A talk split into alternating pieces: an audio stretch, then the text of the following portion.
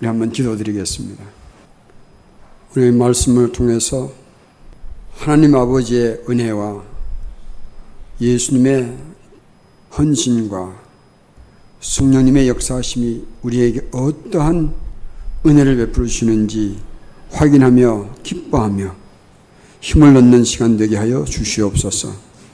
주님께 구하는 것은 성령님께서 생각과 몸과 입술의 혀와 모든 것을 사용하여 주셔서 우리 가슴에 새겨야 할 중요한 진리의 말씀들을 새기게 하는 도구 되게 하여 주시길 간절히 기도합니다.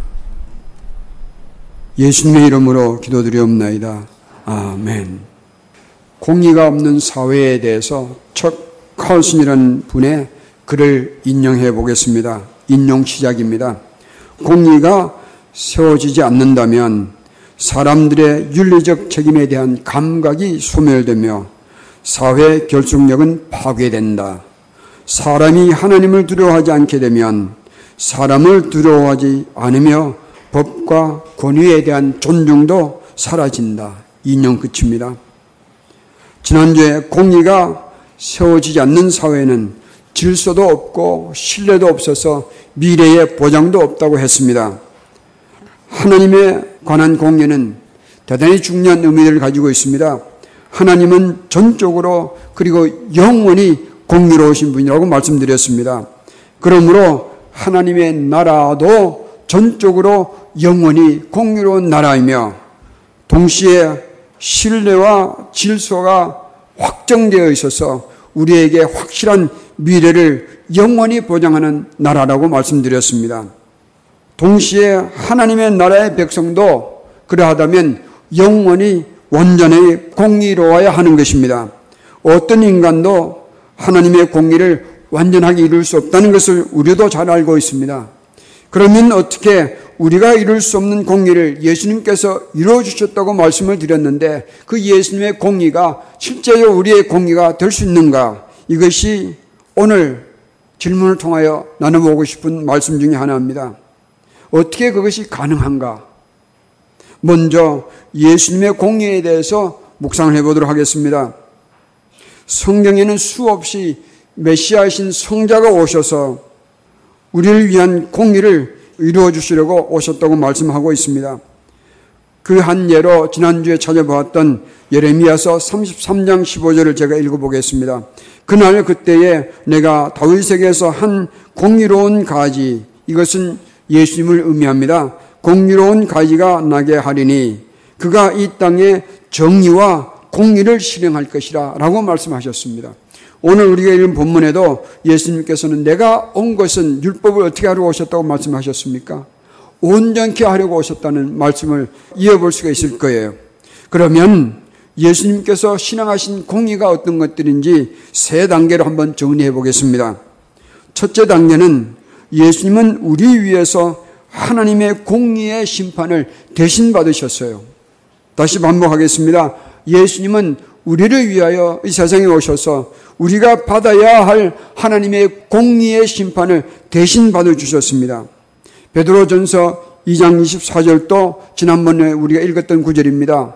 제가 읽겠습니다. 친히 예수님을 의미합니다.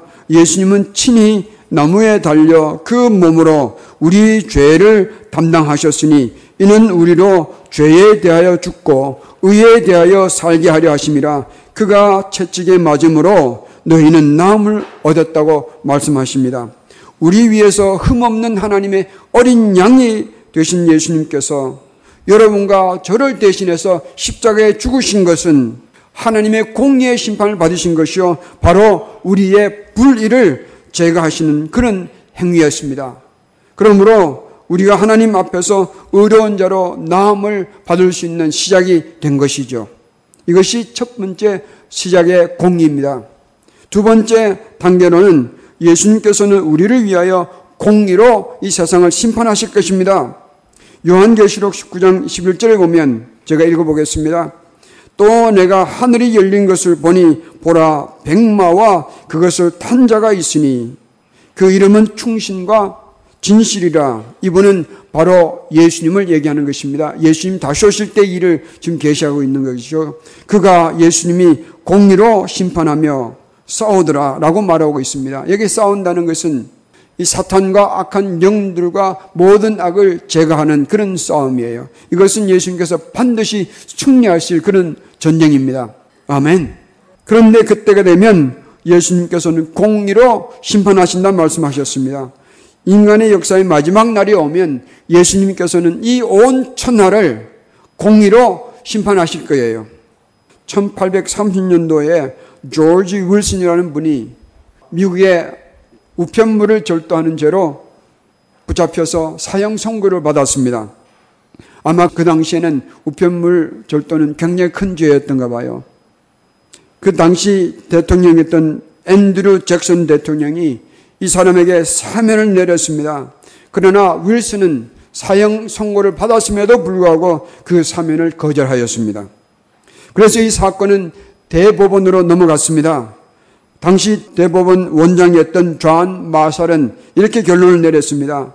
사면은 서류다. 사면은 수용되어야 사면이다. 사면을 거절하면 사면이 아니다. 라고 결론을 내리고 사면을 거절한 윌슨은 원래 송고대로 사형을 받아야 한다고 판결을 내렸습니다.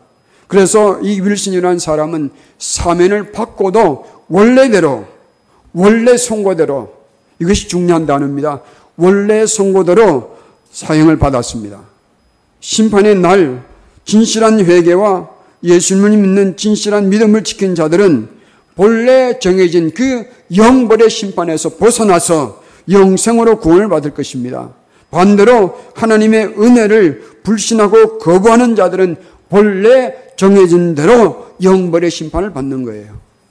이해 가시죠? 그러므로 이 예수님께서 하시는 예수님의 마지막 날의 심판은 공의의 심판이요. 우리에게는 은혜의 심판이 되는 것입니다.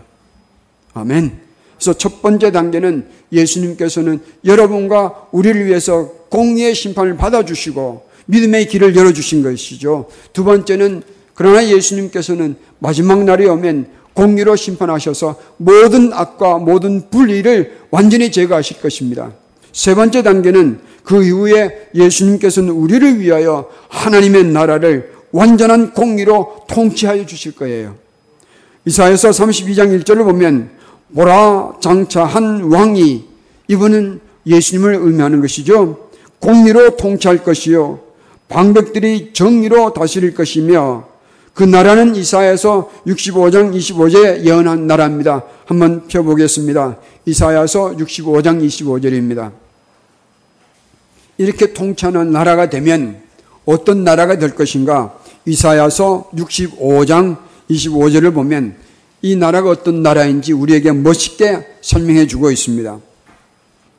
같이 읽겠습니다. 이리와 어린 양이 함께 먹을 것이며 사자가 소처럼 짚을 먹을 것이며 뱀은 흙을 양식으로 삼을 것이니 나의 성산에서는 해함도 없겠고 상함도 없으리라 여호와께서 말씀하시니라. 아멘. 얼마나 멋있습니까? 이 하나님의 나라는 불의의 절대 부재요. 분리는 절대로 부재한 것이죠. 분리는 절대 부재요. 공의가 완전한 나라가 되는 것입니다. 그러므로 이 나라는 질서도 완전할 것이요.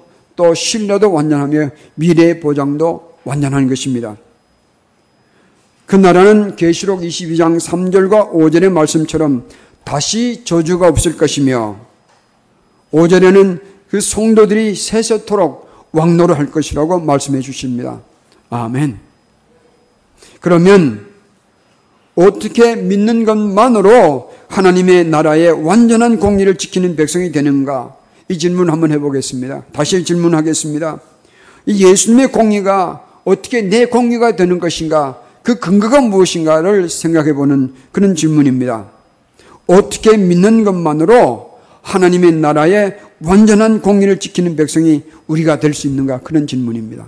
우리가 왜 이런 질문을 하게 되는가? 그것은 간단합니다. 우리가 비록 믿는다고 하지만 우리의 삶을, 우리 자신을 돌아보면 여전히 완전한 공유와는 거리가 멀다는 것을 우리가 다 절감하고 있지 않습니까? 그러므로 예수님의 공의가 어떻게 나의 공의가 되는가? 이것에 대한 답을 우리가 분명히 알아야 할 것입니다. 예수님이 이루신 공의가 내 공의가 되는 그 근거를 세 가지 주제를 중심으로 이해해 보도록 하겠습니다. 그 세 가지는 믿음과 회개와 마음의 할례예요. 믿음과 회개 그리고 마음의 할례 이렇게 정리해 보겠습니다. 첫 번째는 믿음입니다. 하나님의 아들이신 예수님께서 이 세상에 오셔서 내 죄를 대신하고 죽음의 형벌을 받으셨다는 것을 깨닫고 그 예수님을 믿음으로 예수님의 공의 안으로 들어가는 것이죠. 여러분 깨닫는 것만으로는 충분하지 않습니다. 어떤 이단에서는 깨달으면 구원받는다 그러는데 절대 그러지 않습니다. 깨달았으면 그 깨달음 이유가 되신 예수님께서 참으로 그러신 분인 것을 내가 믿음으로 그분을 나의 구주로 영접해야만 되는 것이죠. 이것이 첫 번째 믿음입니다. 그런데 이 믿음에 믿음이 통하는 근거가 또 무엇입니까? 무조건 믿기만 되는 건 아니잖아요. 이런 믿음이 통하는 근거가 무엇입니까? 그것은 간단합니다. 하나님께서 말씀을 통하여 우리에게 주신 언약 때문에 통하는 것이에요. 그러므로 이 언약은 예수님을 통하여 우리에게 완성시켜 주셨습니다. 예수님께서 누가복음 22장 20절에 보면 마지막 날 마지막 만찬을 제자들과 함께 나누시면서 잔을 주시고 하신 말씀이 이런 말씀이 있습니다. 이 잔은 내 피로 세우는 새 언약이니 곧 너희를 위하여 붙는 것이라. 여기에 새 언약이라는 것은 이전에 없었던 언약이라는 의미가 아니에요. 이전에 있었던 언약이지만 이제는 예수님의 죽음과 부활로 그것이 명쾌하다는 것을 보여주시는 새 언약을 말합니다. 그러므로 이 새 언약은 예수님께서 새롭게 보여주신 언약이에요. 예수님을 내 죄를 사하시고 하나님의 자녀 삼아 주시는 나의 메시아인 것을 믿고 나의 구주로 영접하는 그 믿음 이것이 우리로 하여금 예수님의 공의가 나의 공의가 되게 하는 그 문을 열어주는 시작이에요. 믿음으로써 예수님께서 십자가에서 치르신 그 속죄가 나의 공의가 되어서 영원한 하나님의 나라의 자녀로 거듭나게 되는 은혜를 입는 것입니다. 그러므로 믿음으로 예수님의 공의가 나의 공의가 되는 그 시작의 문을 여는 것이죠. 두 번째가 회개입니다. 믿음과 회개는 분리될 수 없습니다. 회개 없는 믿음은 참 믿음이 아닙니다. 마찬가지로 믿음 없는 회개는 참 회개가 아니에요. 회개는 뉘우치는 것도 아니며 후회도 아닙니다. 물론 그렇게 시작이 되겠지만 그것이 결론이 아니에요. 여러분 오해하지 마시기 바랍니다. 내가 산속에 올라가서 눈물을 흘리며 회개했다고 해서 내가 완전한 회개가 이루어진 거 아니에요. 누이침의 눈물도 있고요. 후회의 눈물도 있거든요. 그거 가지고는 회개가 될 수 없습니다. 그러면 성경적인 회개는 무엇일까? 이렇게 한번 정리해 보았습니다. 하나님으로부터 떠났던 인간이 그 전 존재를 전인격적으로 하나님께 복귀케 하는 행위입니다. 다시 한번 반복하겠습니다. 하나님으로부터 떠나 있던 인간이 그 전 존재와 전인격적으로 하나님께 돌아가는 것이 이것이 회개예요. 이거 없으면 아무리 울고 불어도 아무리 많은 눈물을 흘려도 소용없는 것입니다. 전인격적으로 하나님으로부터 떠나가던 걸음을 끊어버리고 하나님께로 온전히 돌아서는 것이죠. 온전히 전인격적으로 전 존재를 하나님께로 돌아가는 것이 회개입니다. 그러므로 이것은 후회도 아니요. 뉘우침도 아닙니다. 하나님께 등 돌리고 살던 자가 전적으로 하나님께로 돌아서는 것입니다. 바울처럼 진정한 회개로 전인격적으로 하나님께 돌아서는 것이 회개예요. 이런 진정한 회개로 우리의 불의를 용서받는 것입니다. 세 번째는 마음의 할례입니다. 믿음과 회개는 마음의 할례로 이어집니다. 우리 성경 몇 구절 찾아보겠습니다. 신명기 10장 16절이에요. 신명기 10장 16절입니다. 우리 찾았으면 같이 읽도록 하겠습니다. 같이 읽겠습니다. 그러므로 너희는 마음의 할례를 행하고 다시는 목을 곱게 하지 말라. 여기 진정한 할례는 어디에서 행합니까? 몸의 할례 가지고는 안 되는 것이죠. 어디에 행하는 것입니까? 마음에 하는 것이에요. 또한 군데도 찾아보겠습니다. 예레미야서 4장 4절입니다. 같이 읽겠습니다. 유다인과 예루살렘 주민들아 너희는 스스로 할례를 행하여 너희 마음 가죽을 베고 나 여호와께 속하라 그리하지 아니하면 너희 악행으로 말미암아 나의 분노가 불같이 일어나 사르리니 그것을 끌 자가 없으리라 여기에 마음 가죽을 베는 것은 하나님 아닌 것을 잘라내어 버리고 온전히 하나님께 향한 마음으로 청결하게 하는 것을 의미합니다.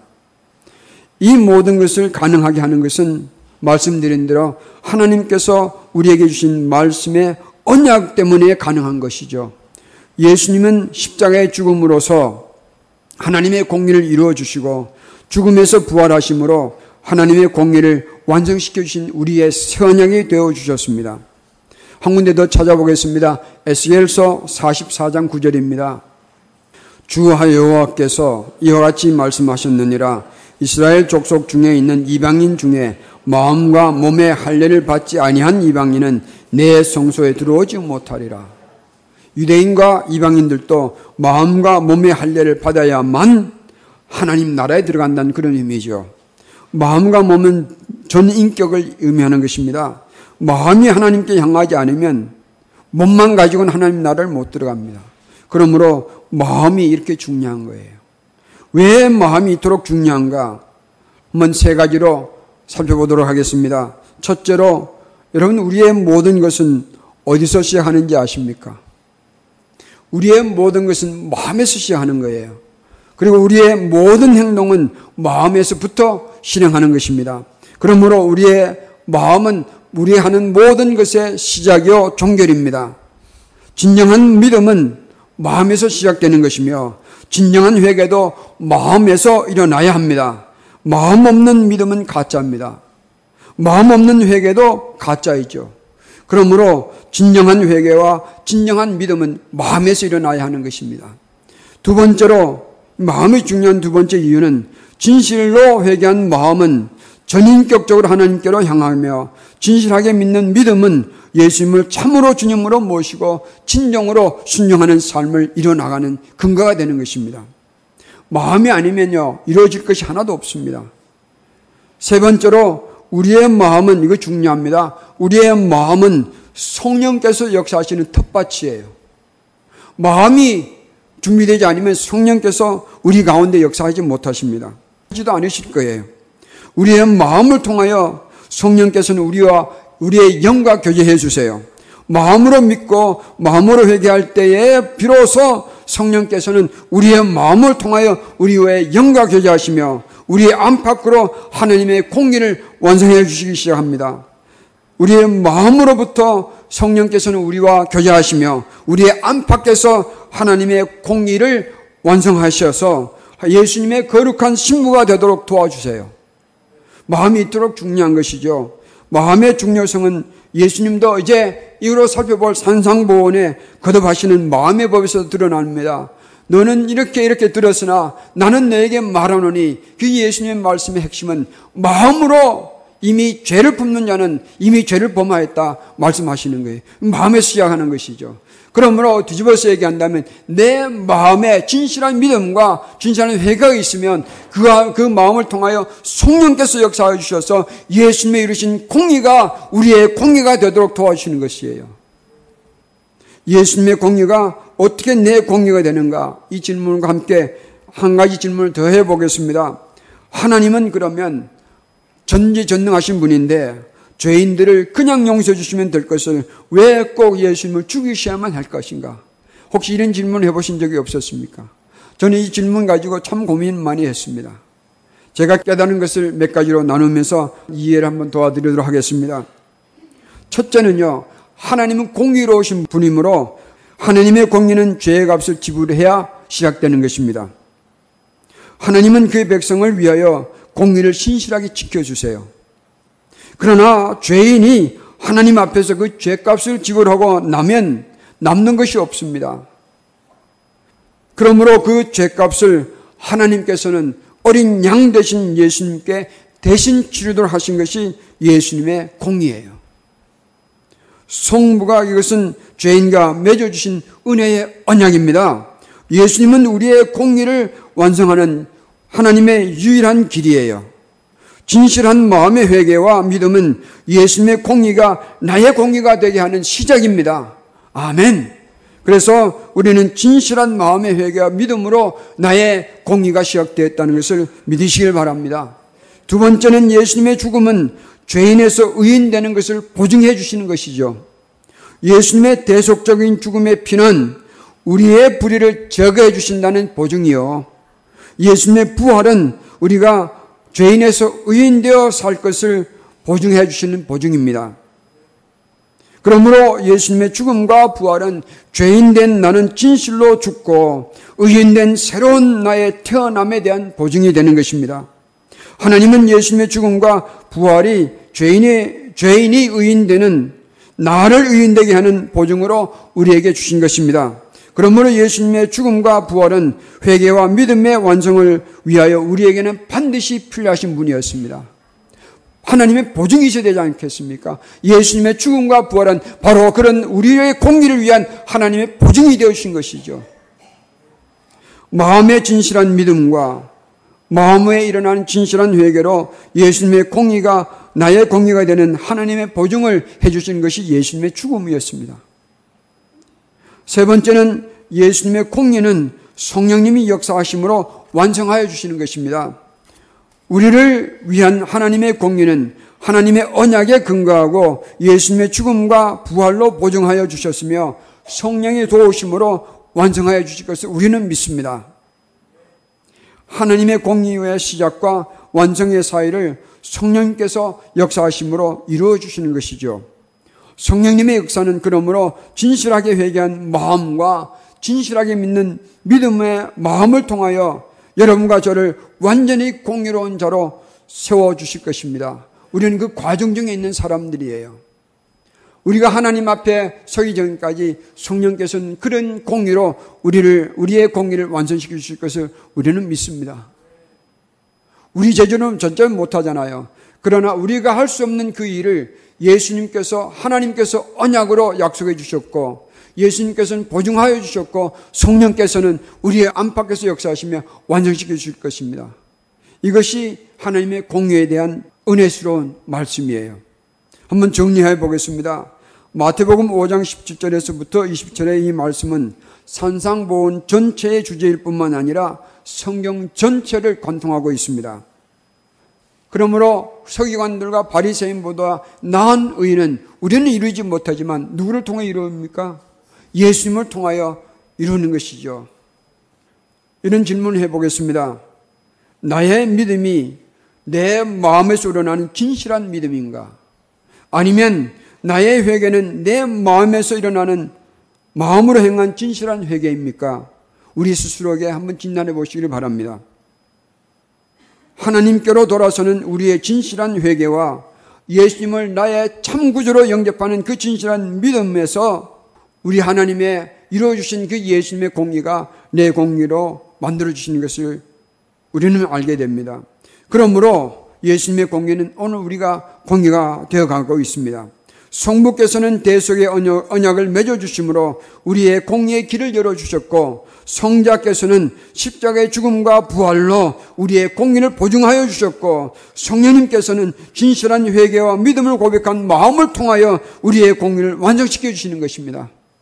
여러분 속으면 안 됩니다. 너는 절대로 공의롭지 못할 거야. 라는 이 사탄의 거짓말에 속지 마십시다. 성령께서는 우리를 완전한 공의로운 자로 만들어 주실 것을 우리는 믿습니다. 그러나 사탄은 우리에게 속삭입니다. 거짓말이야. 너는 절대로 공의롭지 못해. 그런 자가 되지 못할 거야. 우리를 낙심케 합니다. 그러나 우리는 누구를 믿겠습니까? 사탄의 거짓말을 믿겠습니까? 예수님을 믿을 것입니까?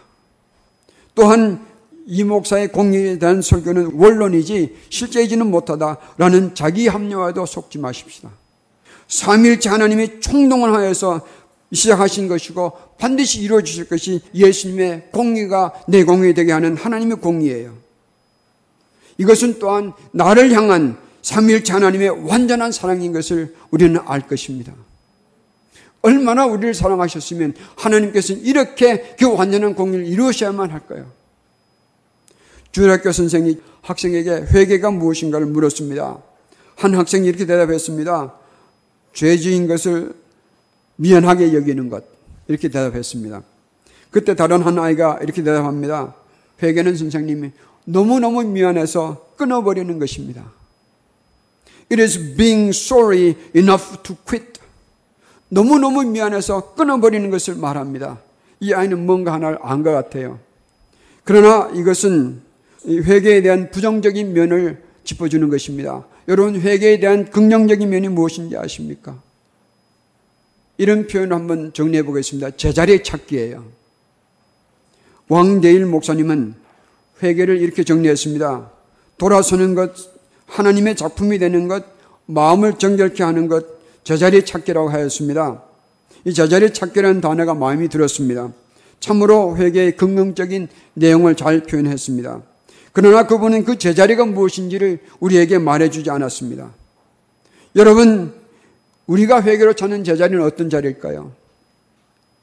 우리가 진실되게 회개함으로써 우리가 찾아야 할 제자리는 어떤 자리일까요? 예수님 자리죠. 어렵지 않습니다. 진실한 회개와 진실한 믿음으로 우리의 공의가 되어 주신 예수님의 자리에 들어가므로 우리는 본래 우리의 제자를 찾는 것이에요. 이런 우리의 공의가 되어 주신 예수님을 찬양합니다. 여전히 예수님보다 나를 앞세워서 사십니까? 이것은 우상이에요. 정말 우리가 예수님을 진정으로 믿는다면 회개하십시다. 여전히 예수님 이외의 것을 추구하십니까? 이것은 불경이에요. 예수님을 진정으로 믿는다면 회개하십시다. 여전히 예수님의 말씀을 원론으로 취급하시고 나는 내 방식으로 살겠다 생각하십니까? 이것은 불신이에요. 내가 정말로 예수님을 진정으로 믿는다면 이 불신도 회개하십시다. 예수님의 공의는 내 공의, 내가 자랑하는 내 공의는 예수님의 공의입니다. 예수님의 죽음은 내 죽음이요. 내가 선언하는 나의 죽음은 예수님께서 죽어주신 죽음이에요. 예수님의 부활은 내 부활입니다. 내가 확신하는 나의 부활은 예수님 부활이에요. 예수님의 생명은 내 생명이에요. 내가 영생하는 내 생명은 예수님이 주신 생명이에요. 성자 예수님을 우리에게 보내주신 성부 하나님을 경배합니다. 세상에 오셔서 나의 공의의 보증이 되어주신 성자 예수님을 찬양합니다. 예수님 앞에 서도록 나를 의인 만들어주신 성령 하나님을 의지합니다. 삼위일체 하나님은 나의 하나님이 되신 것을 저는 감사드립니다. 기도하겠습니다.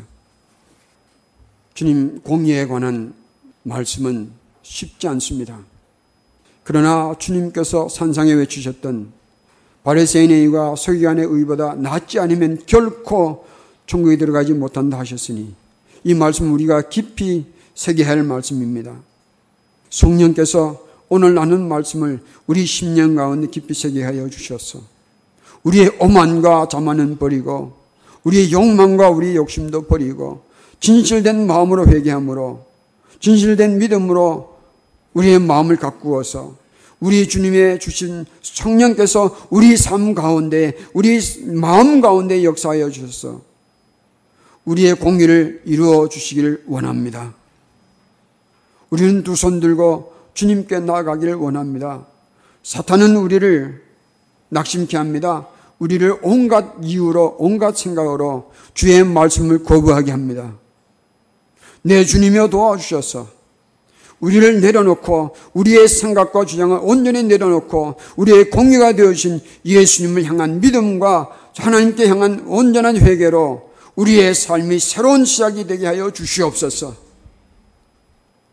종도 부족하고 이 말씀을 듣는 우리 모두도 다 부족한 것을 주님 앞에 고백합니다. 그러므로 오 주님의 성령이여 우리를 점령하시옵소서. 우리를 부수어 주시옵소서. 우리를 꺾어 주시옵소서. 새롭게 하여 주시옵소서. 새 마음을 품게 하여 주시옵소서.